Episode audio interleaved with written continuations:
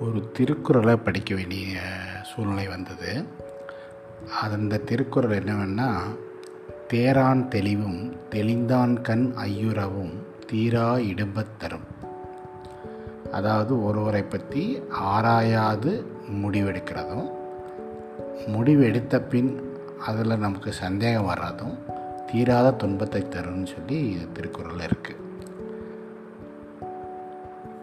நாம் யாரை பற்றியாவது முடிவு எடுக்கணும் அப்படின்னா அவசரப்பட்டு முடிவு எடுத்துடக்கூடாது யாரையும் உடனே நம்பிடக்கூடாது அதற்காக யாரை பார்த்தாலும் சந்தேகப்பட்டுக்கிட்டே இருக்கவும் கூடாது.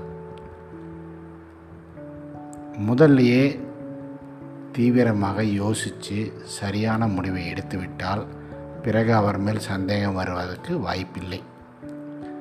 இப்படி சந்தேகமும்